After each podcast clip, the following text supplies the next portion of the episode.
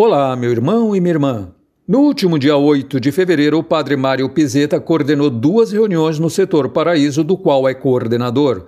A primeira aconteceu às 10 da manhã com os padres na comunidade dos Paulinos e às 19h15 foi na paróquia de Santo Inácio e São Paulo Apóstolo, onde é administrador paroquial com leigos e representantes do setor.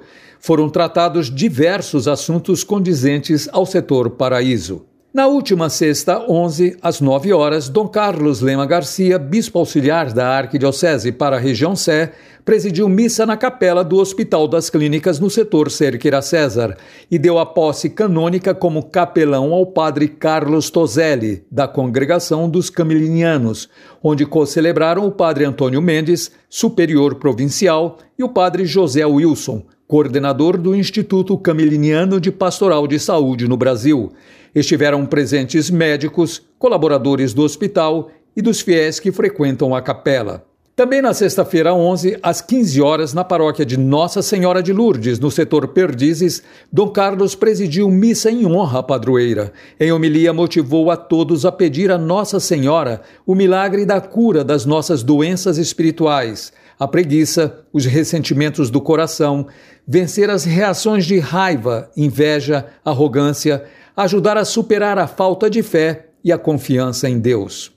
Tomou posse como pároco o padre Bruno do Nascimento e Oliveira, na paróquia do Sagrado Coração de Jesus, no setor Bom Retiro, em missa presidida no último domingo 13 por Dom Carlos e co-celebrada pelo bispo emérito de Tubarão, em Santa Catarina, Dom Hilário Moser, e por outros padres da congregação salesiana.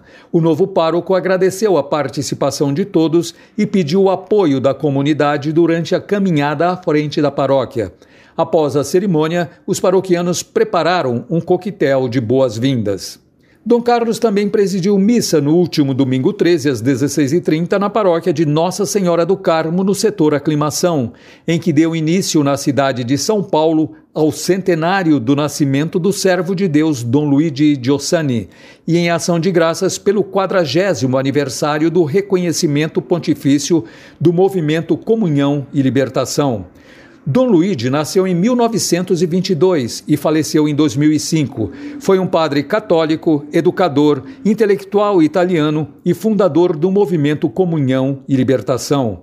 A missa foi co-celebrada pelos padres Vando Valentini, pároco de Nossa Senhora do Carmo, padre Cássio de Carvalho, pároco de Santa Generosa, Padre Michele Ferrara, vigário da paróquia de São Rafael, na região Belém, Padre Julián de la Morena, responsável na América Latina pelo movimento Comunhão e Libertação, Padre Inácio Lastrico, pároco de São Francisco Xavier, da Diocese de Santo Amaro, e Padre Aurélio Riva, da Diocese de Campinas.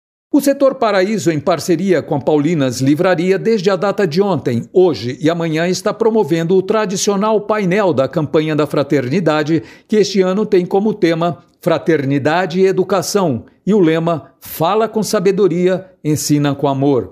Os temas são escutar, discernir e agir está acontecendo de forma presencial na rua Domingos de Moraes, 660, ao lado do metrô Ana Rosa, sempre no horário das 19h30 às 21 horas. Mas, devido ao Covid-19, poderá ser acompanhado também pela página facebook.com barra Paulinas Vila Mariana. A paróquia de Nossa Senhora do Perpétuo Socorro, no setor Jardins, comunica que está reativando as atividades do grupo de jovens da comunidade.